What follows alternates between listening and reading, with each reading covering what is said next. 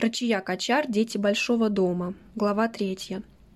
Сплетенная из тонких ивовых прутьев корзина с виноградом стояла на полу вагона, между досками, соединявшими противоположные ряды нар.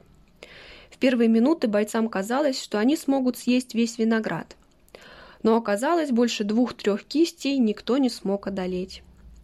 Сидя на ближайшей к дверям доске, Арсен Танаян беседовал с Алдибеком Усраиловым – невысоким молодым бойцом-узбеком.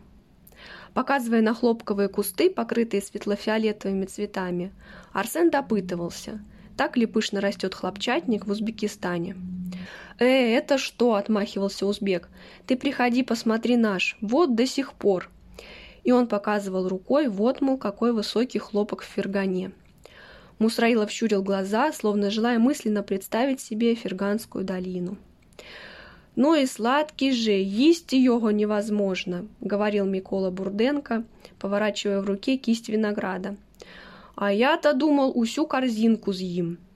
«Тихо, тихо, можно?» — выразил свое мнение Юб Гамидов, сидя на нарах второго яруса.